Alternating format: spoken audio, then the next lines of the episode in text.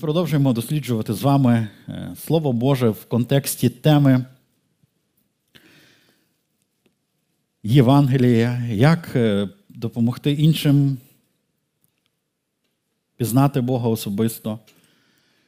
І сьогодні хочу говорити, як відповідати на складні питання. Я думаю, вам задавали складні питання, які стосуються віри. І, тобто, ви хочете поділитися Євангелієм, але ви знаєте, а якщо вони мене спитають одне із тих питань, на яких я не знаю відповіді, а таких питань, можливо, є дуже багато. Іноді це стримує людей говорити Євангеліє, бо вони думають, я спочатку маю сам знати всі відповіді на всі питання. І от тоді, коли я буду повністю готовим, я почну говорити Євангеліє. І ви знаєте, що Біблія говорить, що Господь вибрав спасіння людей через простоту проповідь. Розумієте? Це означає, що Бог не чекає, що ми маємо досягти всіх, всієї мудрості, щоб почати проповідати Євангелія. Але все ж таки, як відповідати на складні питання? Я хочу звернутися з вами до Біблії, це є важлива тема. І перш ніж ми прочитаємо декілька текстів з Біблії, я хочу сказати, що таке складне питання. Ну, по-перше, складне питання це питання, яке в собі ну, давайте скажемо так, це те питання, на яке вам важко відповісти. Тобто ви почули питання і ви розгубилися, це складне питання. Е, друга характеристика складного питання, що воно складається з декількох питань. Тобто воно вже складне, бо воно не, не про щось одне, а про зразу декілька сфер.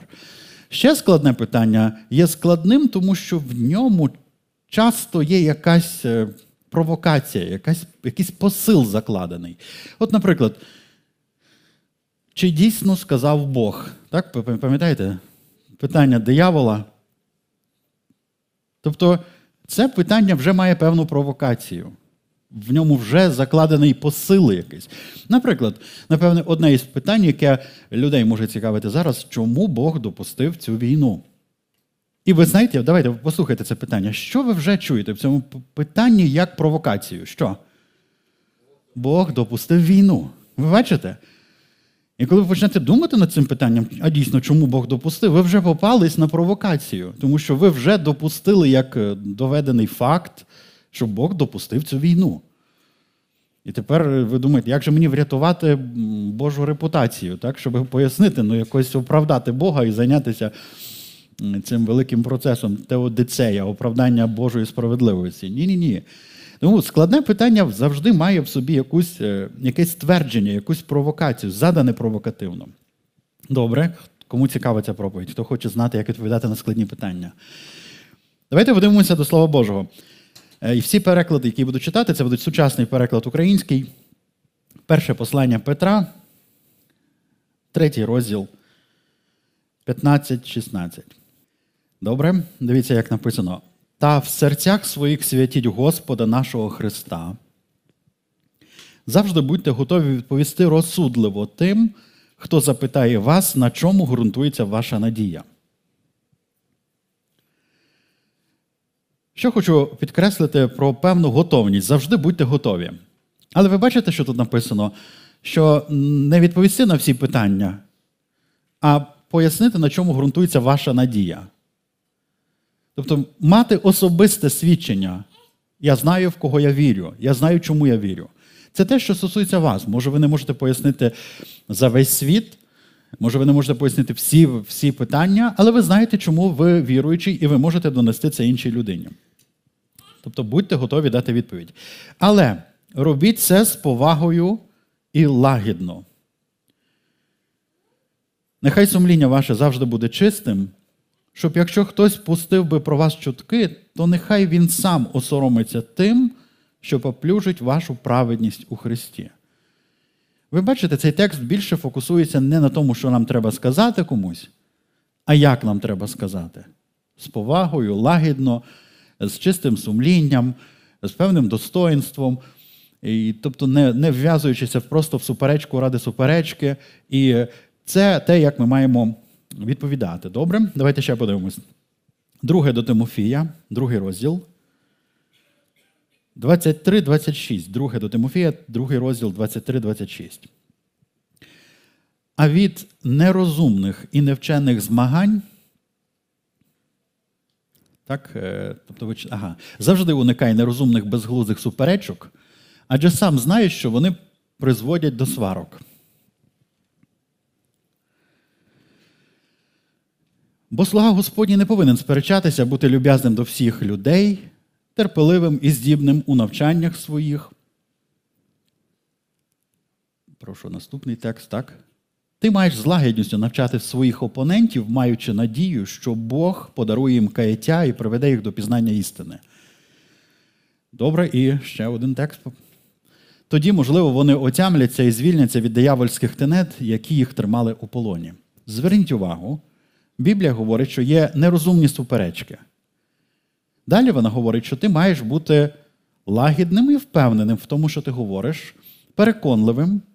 І також ти мусиш розуміти, що е, звільнення чи покаяння людини не є через суперечку. Просто ти проголошуєш правду Божу і віриш, що Бог може допомогти їй вирватися із заблудження, в якому вона є. Тому це не є просто е, суперечки, чи діалогу, чи дискусії. Це це духовна війна, в якій ви є. І ця духовна війна ведеться тим, що ви говорите правду, а Бог робить свою роботу через цю правду. Отже, ми не сваримось, е, не вв'язуємося нерозумні е, розмови, ми терплячі проголошуємо правду. Подивіться ще один текст Марка 13.11. Євангелія Марка 13.11. Коли ж вас заарештують і поведуть до суду, не варто наперед турбуватися про те, що і як казати, бо дасть вам, Бог дасть вам, що сказати в той час, бо то говоритимете не ви, а Дух Святий промовлятиме вашими устами. Напевне, це найскладніша ситуація, коли е, нас вже ведуть до суду. Тобто це та ситуація, де ти не обов'язково навіть маєш право говорити, так? Е, не обов'язково тебе готові слухати. Все, що ти скажеш, може бути тут використано проти тебе. І здавалось би, сама безнадійна ситуація. І Біблія каже: не хвилюйся, Бог дасть тобі що сказати в цей час. Дух Святий. Амінь. Богу. Добре. Перед тим, як поговорити про практичні ідеї, як відповідати на складні питання, хочу подумати з вами разом, чому люди задають складні питання. Знаєте, у нас може бути така ідея, що як тільки ми почули питання, наша відповідальність відразу все розказувати. Але перше, треба зрозуміти, що не завжди люди задають питання, тому що їх насправді щось цікавить. Дивіться, скільки разів в Біблії написано, що Ісуса задавав, Ісусові задавали питання, чому? Його випробовуючи, спокушуючи, шукаючи на чому впіймати його. Розумієте, так? Тобто не було е, ситуація, просто е, люди хочуть знати правду. Люди хочуть впіймати його на чомусь. І тому, коли ми починаємо відразу відповідати, ми робимо помилку. Ми не розібралися в суті ситуації ще, а вже хочемо дати роз'яснення. Отже, дивіться, чому люди задають складні питання? Я думаю, що це так. Іноді привернути увагу до себе і перехопити ініціативу. Ну, тобто ви говорите, ви говорите, не знаю, ви в школі так робили, коли вчителька довго веде урок, хтось підтягне руку, задає якесь питання. І Іноді деякі вчительки на це велись, коли вони починали забувати про свої уроки, розповідати щось інше, і тоді всі відпочивали. так? Тобто перехопити ініціативу. Той, хто задає питання, контролює ситуацію. так? Тобто привернути увагу. Тобто, от дивіться, говорить Ісус, всі люди слухають його, і хтось там із натовпу задає питання, всі таки повертаються. Хто це сказав? І людина почуває себе вже е, героєм так, в центрі уваги. Отже, привернути увагу, перехопити ініціативу. Ще продемонструвати свою ерудованість. Тобто показати, дивись, зрозумійте, ви щось говорите, говорите, і тут чоловік задає. Я би хотів вас спитати, а хто була дружина Каїна? І, Тобто, і всі люди думають, ого, нічого собі. Він не просто знає, що був Каїн, що він ще й знає, що в нього мала бути дружина. І ну, тобто, і почалося, так? І, тобто, і, дивись, він щось знає трохи, і він е, він готовий е, якусь полеміку вести, дискусію. Змінити предмет розмови. Розумієте, також так? Тобто, ви розповідаєте про щось, а людина. А от як же там і задає питання зовсім про іншу сферу, іншу е, категорію, просто для того, щоб не говорити про це питання, давайте поговоримо про інше питання. Ну, Тобто, це також дуже поширена причина, чому люди задають складні питання. Дискредитувати, поставити під сумнів, заперечити. Тобто, особливо, коли в питанні є ось цей певний прихований посил, Це часто є мета дискредитація. І може статись так, що люди задають питання, бо справді хочуть знати відповідь. От ми про цей випадок також говоримо. Якщо людина хоче знати відповідь, ми хочемо допомогти знайти цю відповідь. Добре? Що треба знати? На складні питання важко дати просту відповідь. От якщо ви це зрозумієте, то вам буде простіше, тому що ви думаєте, що моя задача просто пояснити. Тобто, коли задаєш ну, питання просто задати. Ну, там, Чому ми, чому ви вірите в Бога? Що складного в цьому питанні? Проте відповідь не є такою простою. Ви не можете це в одне речення вкласти. Хіба сказати просто вірю, тому що вірю, або тому що розумно, вірю, тому що віриться. Так? Вірю, тому що бачу плоди, вірю, тому що Бог відкрив себе. Ну і сказали. Але ви відчуваєте, що якось е, мало трохи, так? Тобто, ніби питання е, по своїй вазі якесь важче, ніж відповідь. Так от, розумієте, що часто на на складне питання нема короткої відповіді простої. І ось тут наша слабкість, тому що насправді люди не готові довго слухати. Тобто вони задають питання, а коли ви починаєте відповідати, їм їх вже це питання не цікавить, вони задають вже інше питання.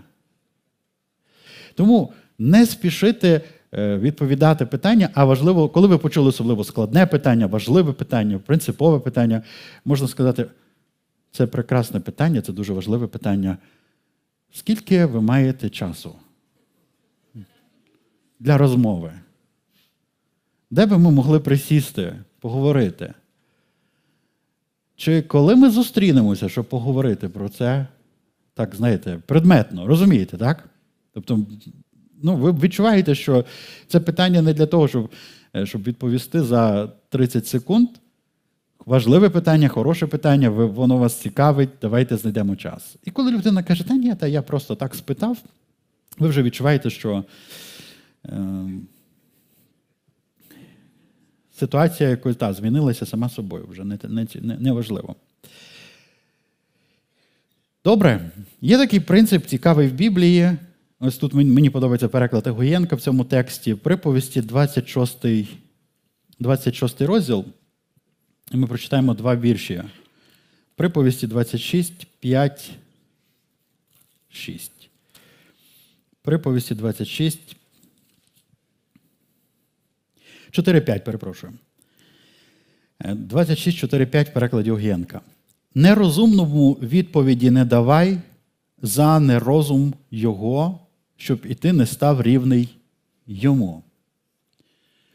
І дивіться, другий текст.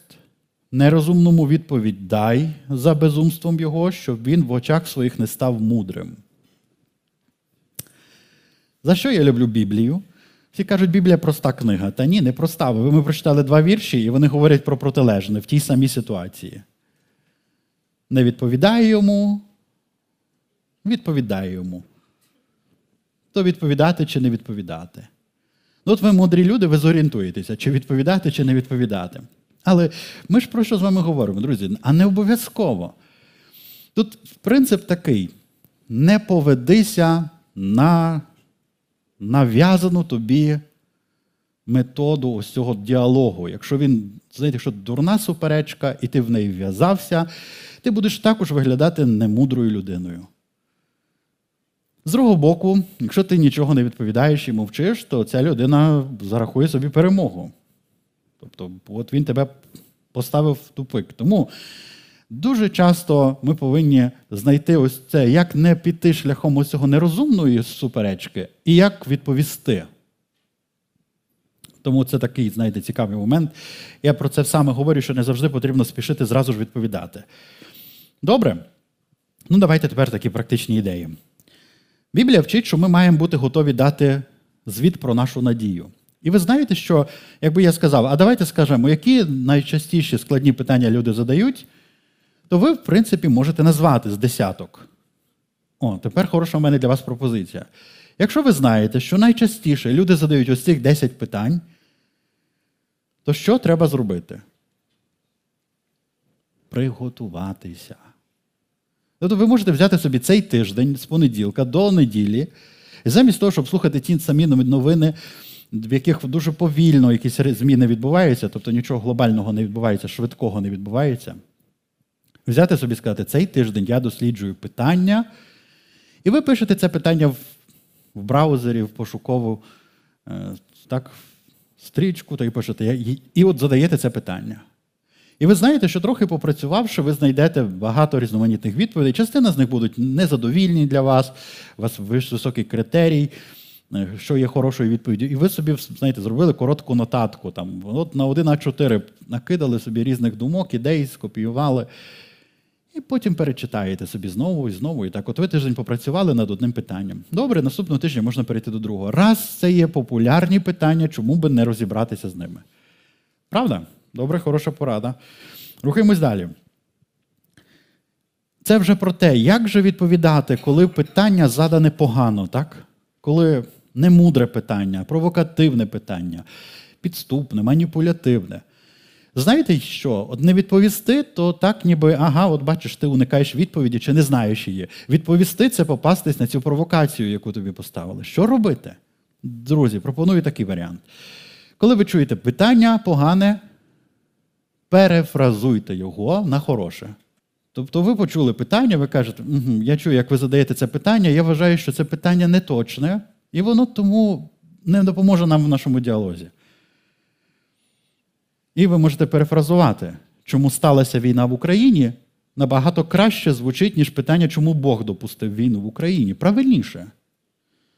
Так, ми забрали цей елемент, ось, який який, який створює якусь проблему, з якою ти не знаєш, куди рухатись. І далі можна про це говорити. Розумієте, це дуже така проста ідея. Тобто ви перефразовуєте питання так, щоб воно досягало цілі, яку, е, ну, тобто, а ціль яка знайти правду. Тому перефразовуйте і відповідайте. Ще така порада: не використовуйте чужу зброю. Якщо це, ну, якщо ви проста людина, у вас є свої прості аргументи, вони частіше діють краще, навіть ніж якісь чиїсь чужі складні. Тому йдіть в тій силі, яка у вас є, будьте природніми, говоріть в тими категоріями, до яких ви звикли. Ще така річ. Не спішіть нічого стверджувати в діалозі. Знаєте, ну тобто, в чому? Є правило таке, якщо ти стверджуєш щось, на тобі лежить тягар аргументації. Ну тобто, якщо ти кажеш, Бог є, що людина скаже? Докажи. І тоді ви починаєте дуже все перераховувати, всі аргументи. Це все правильно. Тільки, знову ж таки, ми ще не знаємо, чи людина справді шукає Бога. Може, вона хоче просто довести, що е, ваші аргументи не працюють для неї. Тому, коли людина каже, Бога немає, ви знаєте, що робити? Докажи. І ну, і тягар лягає на неї, тепер їй потрібно. І вона починає розказувати, ви ні, почекай, а от тут як, а як же це тоді? І він знову починає, починає. І може вона, коли вона втомиться, вона скаже, ні, ну добре, ну скажи тоді, що ти думаєш. І ви можете поділитися чимось. Ну тому добрий метод є ефективний метод це задавати питання.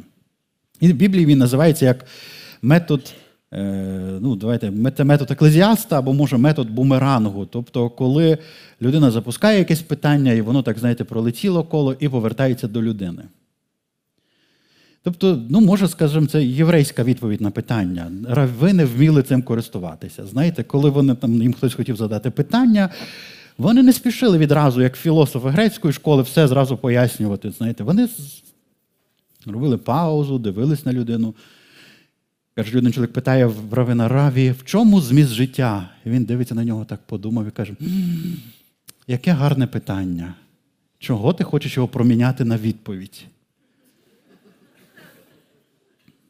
Ти ж поносися з цим питанням, воно корисне. Ну що ти знаєш, відказ, задав питання, закрив, забув, живеш далі своїм життям. Ні, питання довго мучить, носися з ним. Хороше питання. О, Чого чого ви вірите в Бога? Знаєш, я сам носився з цим питанням. Мені зайняло 5 років, щоб я визначився своєю вірою в Бога. Я думаю, що кожна людина має сама знайти Бога. Мій спосіб може вам не підійти. Чому я вірю в Бога? Я можу розказувати, але тому я, мій шлях до Бога. Але Бог точно Розумієте? Тобто ви не спішите відповідати на всі питання. Дивіться, Ісус не не вв'язувався в деякі питання. Деякі питання йому задавали. От скажи нам, чи треба там робити там. Е, а він каже: Я вам скажу, якщо ви мені скажете. І задає їм таке саме питання, на яке вони не можуть відповісти. Про Іоаннове хрещення, пам'ятаєте? Ну, тобто, і ну, типу, говорили. А чому? Та тому що зрозуміло, що що фарисеї не шукали правди. Тому для чого е, вв'язуватися в цю війну? Добре? То є така проста, хороша думка. Тому задавати питання на питанням це не є е, зовсім так, скажімо, ну, Це не треба так примітивно використовувати, просто питання на питання. Але завжди уточнюючи питання, так, я хочу зрозуміти, вас цікавить оце, тому що чого. І тобто ви розширюєте сферу дослідження. Тобто важливо, щоб ви використовували метод еклезіаста. Знаєте, який це метод біблійний? Тобто, це еклезіаст взагалі скептик. Ну, Тобто він займає позицію скептика. Це дуже е, сильна позиція. Тому що ви ставите під сумнів все. Нічого ніби не заперечуєте, але ви кажете, хто його знає? Знаєте, тобто. Але задаєте питання. І от еклезіаст починає з того, що яка користь, хто його знає, куди дух людини йде, він кудись там, чи не, чи є якесь там вічне життя, чи немає. Але веде людину поступово-поступово, щоб людина втомилася від того такого Нічого не знає, нічого не знає. Хоч людина хоче, та хоч щось скаже, в чому можна вірити, чому можна. І тоді висновок усього почутого. І він дає чітку, чітке завершення. Тому метод еклезіаста це не не сперечатися з точкою зору людини. Ти хочеш е, брати від життя все? Добре. Дивіться, еклезіаст каже, гарна ідея, я я теж хочу цим шляхом. Ви хочете справді від життя все попробувати, і потім починаєте. Якщо в вашому списку є. Поділіться. Що ви вже встигли попробувати? І потім можна зводити до абсурду. Ви справді все збираєтесь пробувати? Ну, тобто, ви розумієте, що є речі, які не варто пробувати. Це ж не треба пояснювати, що є речі, які просто. А може, вам би сподобалося, знаєш, ти, ти кажеш. Добре, якщо ви хочете все попробувати, ви точно. А ви пробували бути християнином? Ну чому ви це викидаєте життя? Бо, можливо, це найважливіше, що треба попробувати. Можливо, від цього залежить все. Знаєте, як по парі Паскаля відомий. Тобто він каже: ну так, ми до кінця не можемо довести ні існування Бога, ні не існування Бога. Як же, як же нам бути? Бо це важливе питання все-таки. І він каже: тому давайте поставимо ставку на те, що Бог є чи нема. Треба вибрати якусь ставку. От він каже: я для себе вирішив, що треба ставити на те, що Бог є. Тому що, якщо я ставлю ставку на те, що Бог є, я і в цьому житті отримую багато переваг. Як Біблія каже, благочестя корисне і на це життя, і на майбутнє. Воно має обітниці для цього життя і для майбутнього. І він каже, що віра від мене забере тільки ті речі, яких би я і сам хотів позбутися, і дасть мені ті речі, яких я шукаю. Наприклад, спокій в серці, щастя, задоволення, сенс життя. Вона мені дасть стосунки так, з людьми, які, з якими ми поєднані глибоко дуже, тобто в церкві, наприклад. І він каже: тобто, те, що я втрачаю, для мене непогана втрата, те, що я набуваю, дуже цінна, і ще я отримую вічне життя. Якщо я ставлю на те, що Бога немає, що я отримав? Ну, нічого, в принципі. Я отримав знову ж таки без, ну, життя без сенсу, е, невизначеність якусь ну, самотність духовну навіть. Тобто, значить, не, значить, нема взагалі безнадійність, якщо якісь критичні ситуації, я розумію, що всі ресурси вичерпані, Бога нема. І ще страх смерті і страх вічності. І ще всю вічність я втрачаю, так, якщо Бог є. Дуже цікаве це питання. Ну, так Хтось зробив цю нарізку із Познера, коли він задає це питання людям відомим, він каже, що ви скажете Богові, коли предстанете перед ним? І ви знаєте, це питання губить людей. Ну, тобто вони такі були дотепними, розумними в діалозі, знаєте, завжди знали, що сказати. На цьому питанні люди часто такі, знаєте, якісь не знають, що сказати. Тому що насправді це важлива відповідь, важлива. І це вся вічність. Тому ставка. Так? Метод еклезіаста він зводить до до, до абсурду будь-яке. Тобто ти хочеш все від життя взяти, добре, а ти можеш все від життя взяти? А коли ти помреш, що, ну, ти можеш з собою щось взяти? Ось ж метод еклезіаста. Що з цього ти візьмеш з собою? Казали про одного багатого чоловіка, і він питали, як ви хочете, щоб ми вас поховали? Він каже, в принципі, мені все одно тільки одне прохання. Я хочу, щоб в мене дві руки отак були виставлені на, ну, назовні з, з мого з, так, струни. Він каже, для чого? Він каже, щоб всі бачили, що нічого я з собою не забрав. Тобто, навіть якщо ти здобудеш весь світ, а що що з душею? Розумієте, це просто метод. Ви не заперечуєте ці, цього бажання. Бери від життя все. І Бог хоче, щоб ти взяв. Бог дає нам все для нашого життя. І Бог нам навіть сина свого дав. Але подумай, це найголовніший дар. Ти хочеш взяти все, як блудний син. Він набрав всього. І що? Хто може споживати без нього, без Бога? Еклезіат задає питання. Тобто ми просто не сперечаємося жодним способом. Ми, Добре, давай я пройду з тобою твою ідею. Ти хочеш таким шляхом іти, іти, іти, давай дійдемо до кінця, а потім скажемо, який сенс в цьому. Тобто ми допомагаємо людині продумати той шлях, який він вибрав наперед. І тоді людина може задати собі це питання, і коли вона задає це питання, то що ж тоді дуже добре. Що ж, я хочу сказати, щоб ми були спокійними. Знаєте, в чому проблема більшості людей? Ми думаємо, що що нас на допит покликали, коли нам задають питання складне.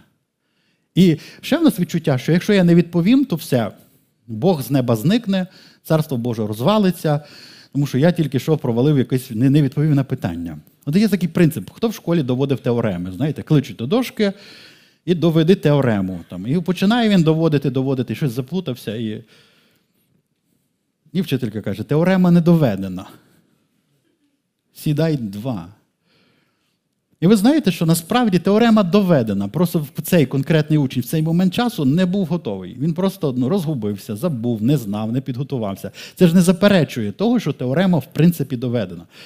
Тобто це не заперечує, що відповідь на це питання є. Просто я її не знаю. І я не повинен за це дуже переживати. Нічого, я приготуюсь на другий раз, е, запитаю в когось іншого. Але це, що я щось не довів, там не, не зміг пояснити, це не означає, що нема відповіді. Просто от ви хороше питання задали. Я якось його ніколи не думав про нього, не готовий на нього відповісти.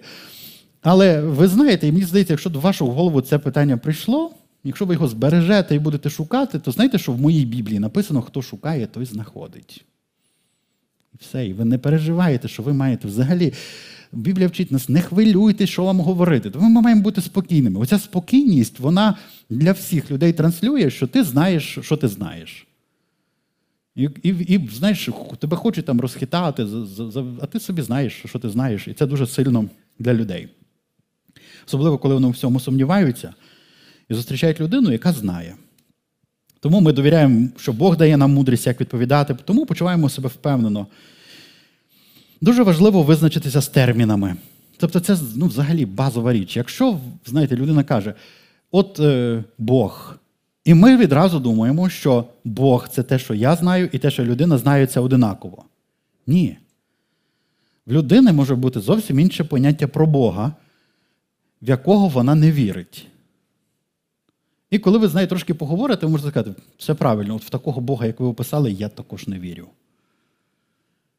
Тому що Бог відкрив себе ось так, і ви можете говорити тоді істину, розумієте? Але коли ви сперечаєтеся, доводите щось, ще не навіть не зрозумівши, що ми говоримо під словом Бог, ну тоді у вас різні терміни, нема спільної платформи. Чому важлива спільна платформа? Тобто, дивіться, чим відрізняється суперечка від просто хорошої дискусії, діалогу? Суперечка це ви займаєте твердо одну позицію, людина іншу. І ви проводите так, от ви так кажете, а я так кажу, і давай тепер хто кого переможе. Ну, ви знаєте, що насправді важко когось перемогти, тому що е, всі ток-шоу так виглядають. Всі прийшли своєю думкою і пішли зі своєю думкою. Тому в суперечці перемогти неможливо. Тоді що треба робити?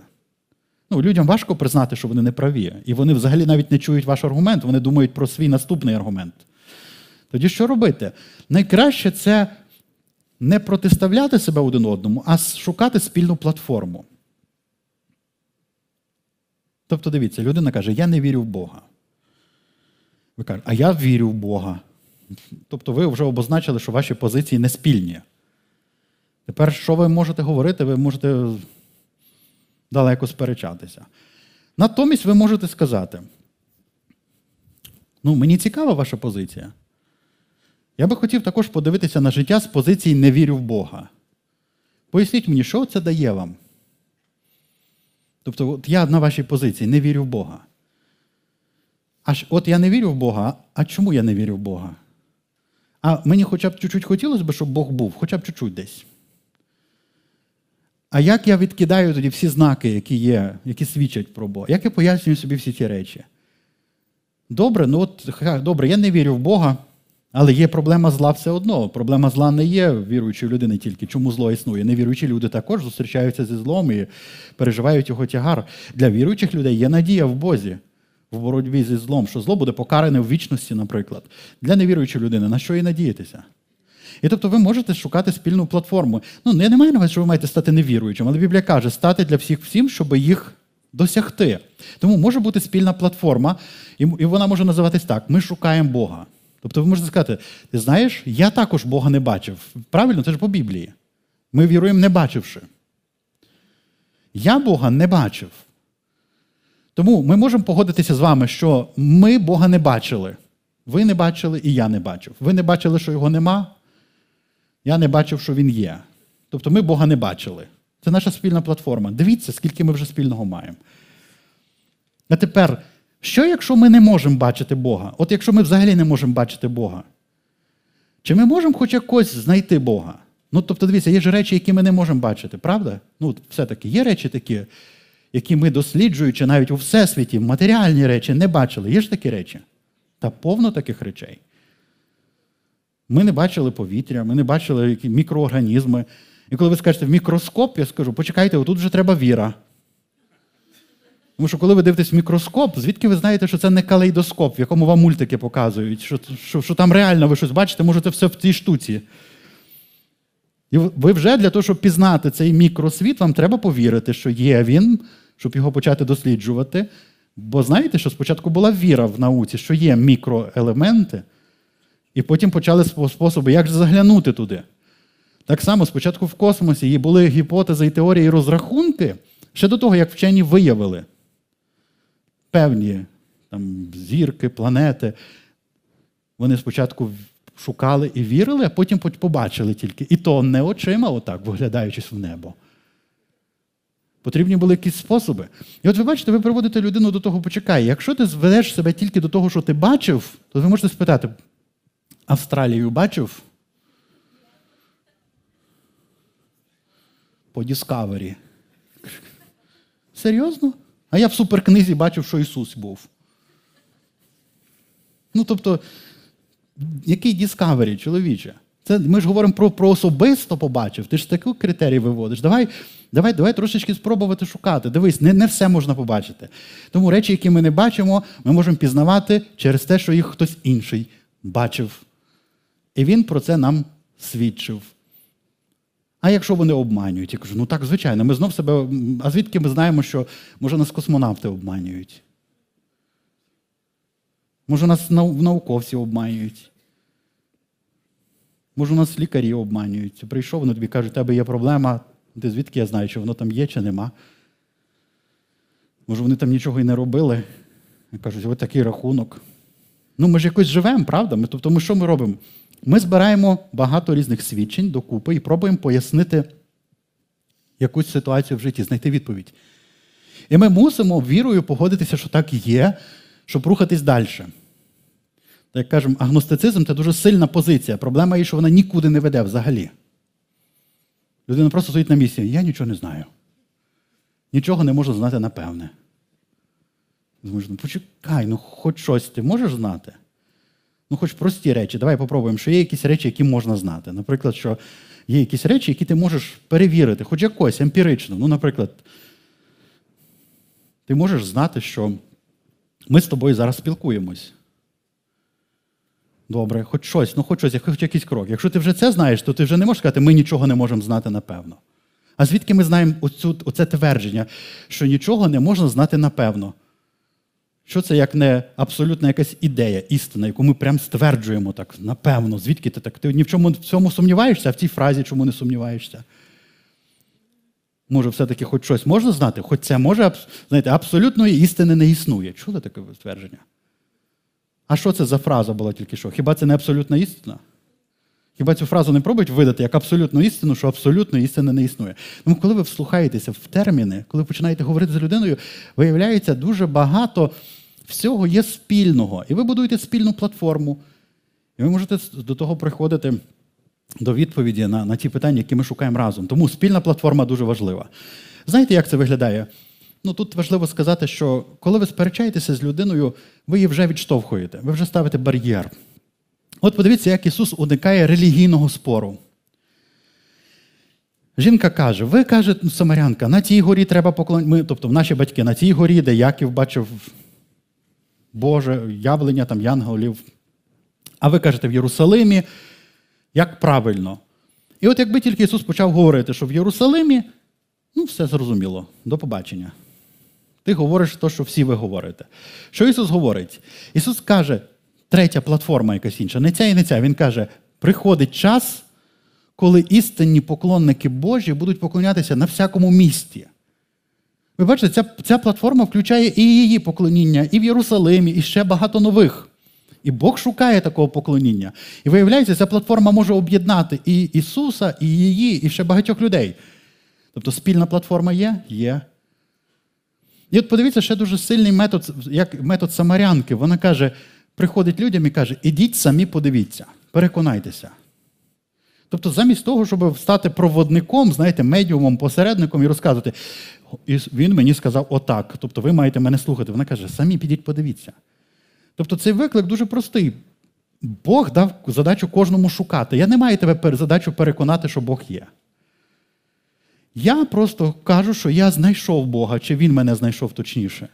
Я можу поділитися, як ну, як це сталося. Я можу поділитися, чому мені що було з цими пошуками, так супроводжувало їх. Можливо, це тобі допоможе. Але я не маю стати адвокатом Бога чи чи якось там, знаєш, посередником. Є один посередник між Богом і людьми.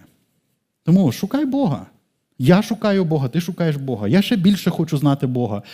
Тобто я, можливо, трошки більше щось про Бога знаю. Але це не, не, не нас одна платформа, ми всі шукаємо Бога. Тобто спільна платформа дуже важлива для нашої дискусії, для нашої розмови. І це важливо. Тобто, дуже важливо зрозуміти, що дискусія нікуди не веде. Знаєте, іноді це треба признати.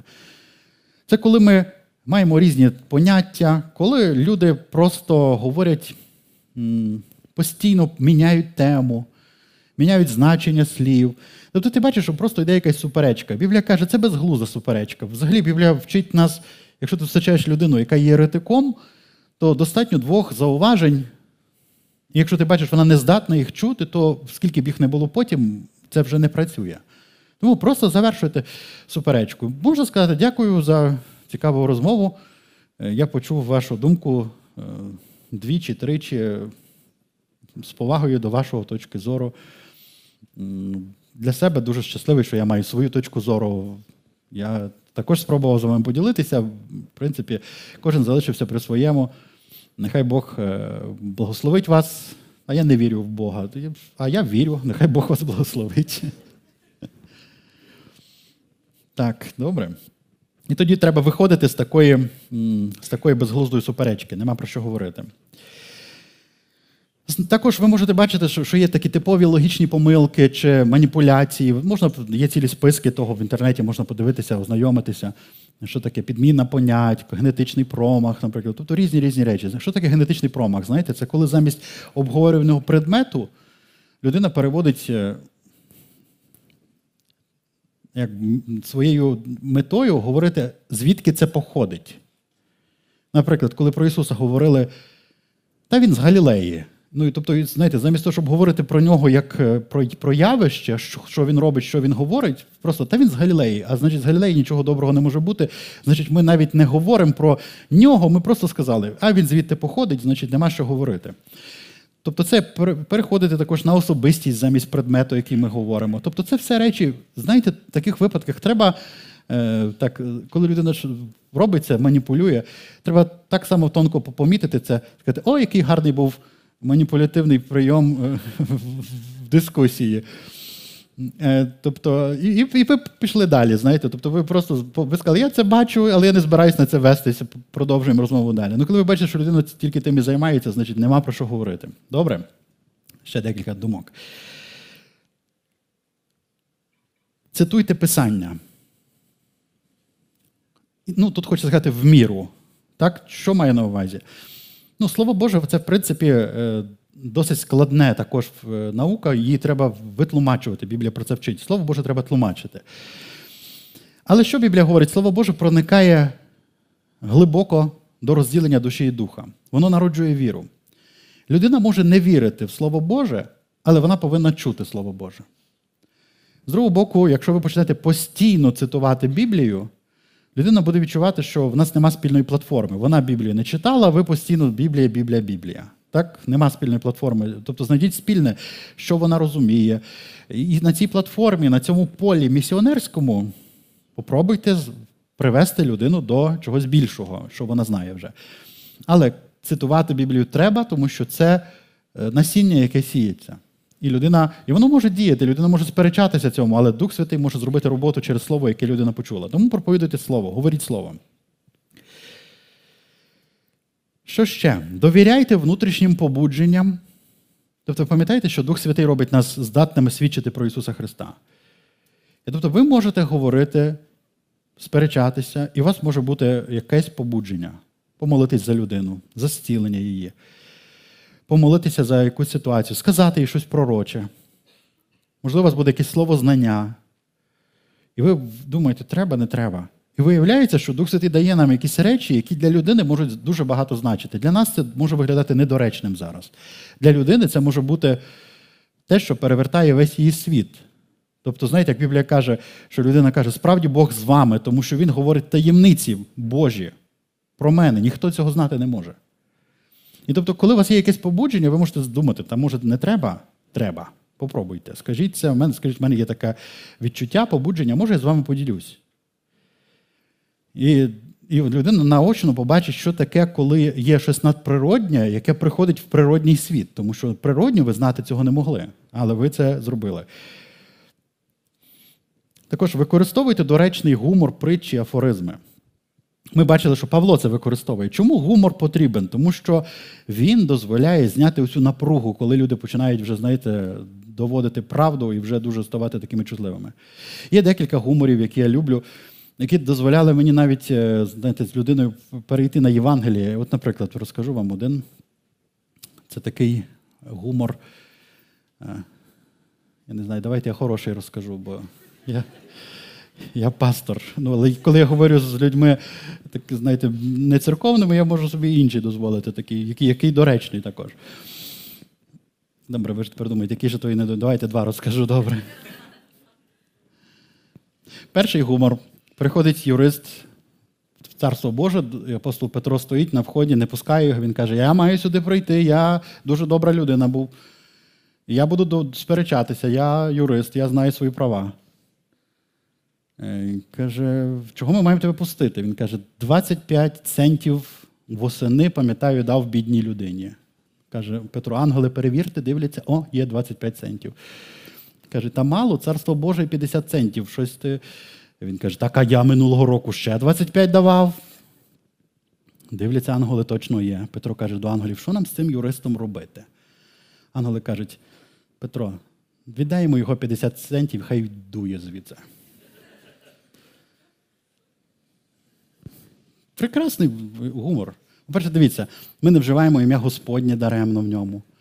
Але по суті, що він показує? Він показує, що своїми заслугами Бог може зібрати все таку на кучку таку все, що ти там заслужив, каже, маєш. Розумієте, що не можеш спасти себе своїми справами. Простий, простий гумор, якісь емоції викликає, є про що поговорити. Іноді люди кажуть, ну, ну чекай, я йду в пекло, бо мені то подобається, там хороша компанія буде, там я там буду, може, на диявола працювати. Тобто Якби ти розумієш, що то рай, то правильно, а пекло, то кажу, добре, я, в мене є там деяка інсайдерська інформація, як буде в пеклі, можу тобі розказати, щоб ти знав, що вибирати на випадок. Ну, я тільки жартома, просто по-доброму. Дивись, кажуть, що кожен тисячний попадає туди, і йому дають вибір. Три різних кімнати. Заходиш в одну кімнату, і ти бачиш, там стоять люди по коліна в коров'ячому лайні. Потім людина каже: ні ні я то не хочу. Входиш в другу кімнату, там до пояса в лайні. Він каже, ой, ні ні ні заходить в третю, а там так от по кісточки. І людина каже, я буду тут. Йому кажуть, тут так тут. Тільки він заходить, каже, так, перерва закінчилась, знов всі на голову стали. Прошу, а це в пеклі нема хорошого місця. Якби ти там не просто, не хотів притулитися, всюди буде недобре. Розумієте? Ну, ніби це це гумор. Треба дивитися, це доречно має бути, це якась розмова. Коли людина там жартує з такими речами, можна пожартувати, і людина починає думати, може дійсно воно не так все буде, як гарно виглядати. Може, вибір не найкращий, може ті три альтернативи мене жодна не врахов... не влаштовує. Так? І можна починати говорити про щось інше. Тому історії, афоризми це дуже люди люблять таке. Подивіться, як Ісус, історія про блудного сина, про ще щось. Тобто Він бере і веде людей від якоїсь просто концепції до історії. А історія вона робить людей відкритими. Цікаво, чим завершиться та історія, так? Чим, який розвиток. Добре, ви слухайте і не поспішайте з відповіддю. Тобто людина має бачити, Біблія вчить так, хай людина буде забарна говорити і швидка послухати. А коли відповідаєте, говоріть коротко. Тому що насправді довгі відповіді люди не пам'ятають. Ну, тобто, Чим більше ми говоримо, тим більше людей є до чого чіплятися в наших словах також. Ще така дуже важлива ідея. Наша мета не виграти суперечку, а побудувати стосунки. Ну, Тобто завоювати людину. Розумієте, це дуже важливо. Не виграти суперечку, а завоювати стосунки. Я колись е, в такі підліткові роки дуже любив це посперечатися свідками Єгови. Ми з друзями, і вони завжди подвоє ми приходили. І ми собі йшли завжди. Ми такі були задоволені, як же ми їм накидали аргументів багато. Ми ми собі зараховували повну перемогу, знаєте, тотально, що ми їх розбили. А ти бачив, як він там? А цей той взагалі не знав, що сказати. А той, що той, що там головний, він взагалі казав, все, пішли звідси, пішли звідси. Бачив, як він нервувався. Ми кажемо, та чого ви так спішите? Ви ж хотіли поговорити з нами. Ну, коротше. Коли я трошки виріс, я зрозумів, і що я досяг? І я вже побачив, що важливо, щоб людина пережила любов Божу, спілкуючись зі мною щоб вона пережила, що не не все так, як як в її світі, знаєте, чорно-біле, є інші барви, є інші відповіді, є інші пояснення, щоб вона захотіла шукати. І не, їй неможливо за один раз може прийняти таке рішення. Завоювати людину і мати продовження стосунків важливіше, ніж перемогти в суперечці. Добре? Не треба давати вичерпну відповідь. Нам здається, що нам треба все відповісти. Знаєте, важливо, щоб у людини завжди залишалось бажання продовжувати шукати. І нам важливо дати напрямок, в якому треба шукати. Це дуже проста ідея. Не повинні ми стати такими, знаєте, от я там тобі гуру. Коли ми себе беремо цю позицію, я все знаю, людини хочеться довести, що ти не все знаєш. А коли ти. Я також шукаю, мені також цікаво, я також, мені це допомогло, я так думаю, для людини це хороша ідея, хороша думка, візьму собі на пам'ять, так, для себе збережу. Тому не треба бути.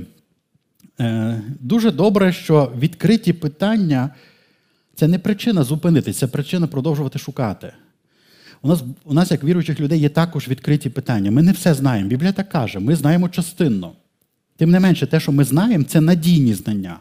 І ми можемо їм довіряти і рухатись на основі тих знань, аж поки не з'являться нові, які відкривають щось нове для нас, щоб ми могли скоригувати те, що ми знали до того, як Біблія каже, щось знав як дитина, тепер залишив дитяче, отримав нове пізнання. Але щоб я рухався, я мушу знати, що я знаю щось. І це надійно.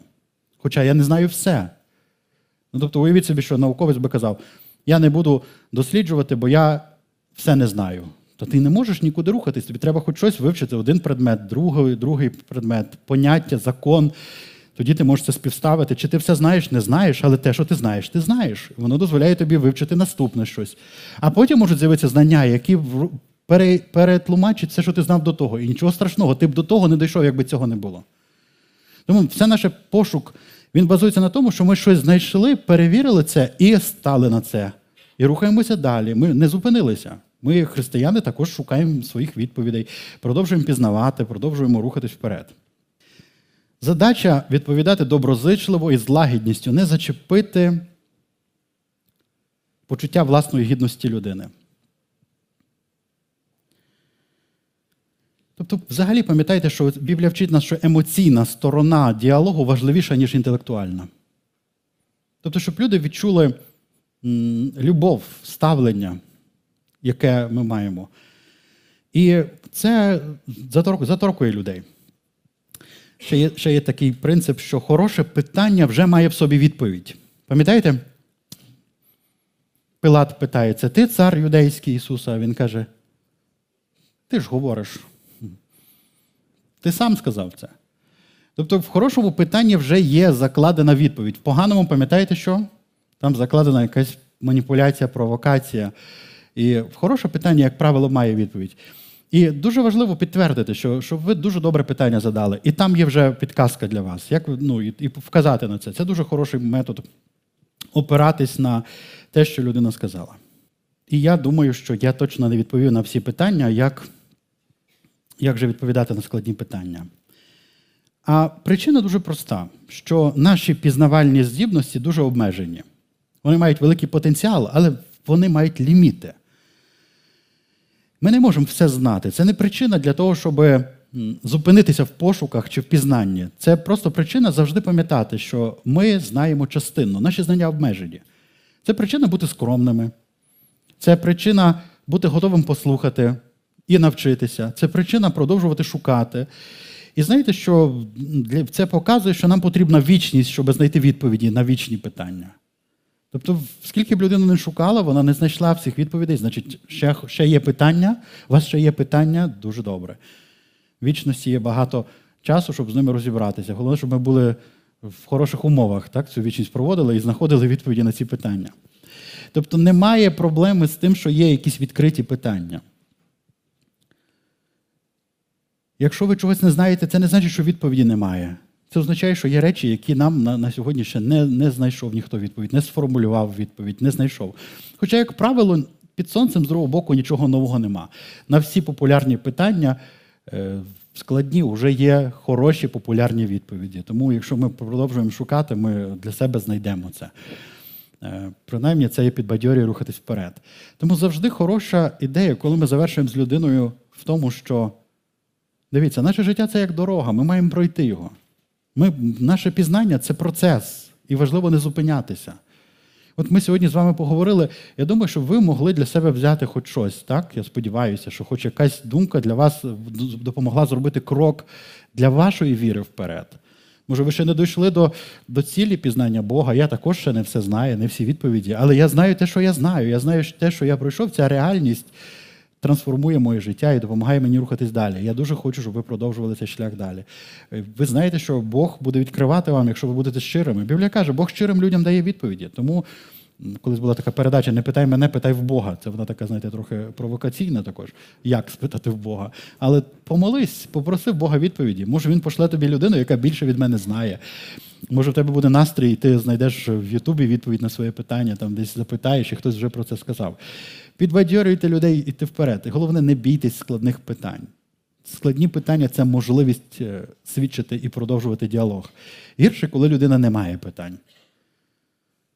Це значить, немає розмови, нема про що говорити. Навіть якщо хтось вас дуже сильно слухає, це ще не означає, що він вас чує, що він рухається з вами. Питання це хороша, хороша справа. І тому, е, слава Богу, за питання. Навчіться самі задавати хороші складні питання. І Нехай Бог благословить вас. Давайте помолимось. І вірю, що Дух Святий дасть кожному з нас мудрість, коли ми свідчимо про Ісуса Христа. Господи, славимо Тебе! Віримо Тобі, Ісус, покладаємо на Тебе нашу надію.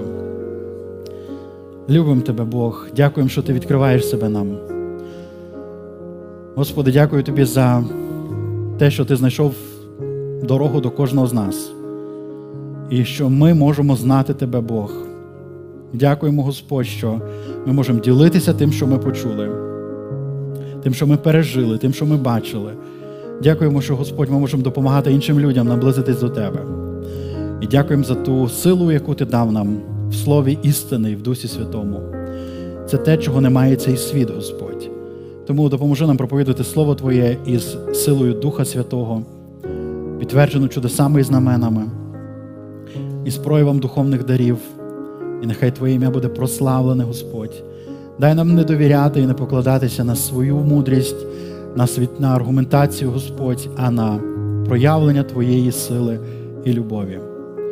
Нехай, Боже, Твої діти будуть помазані цим, споряджені для цього, впевнені, Господь, і мудрі у всьому. Нехай Тобі буде слава навіки. Амінь.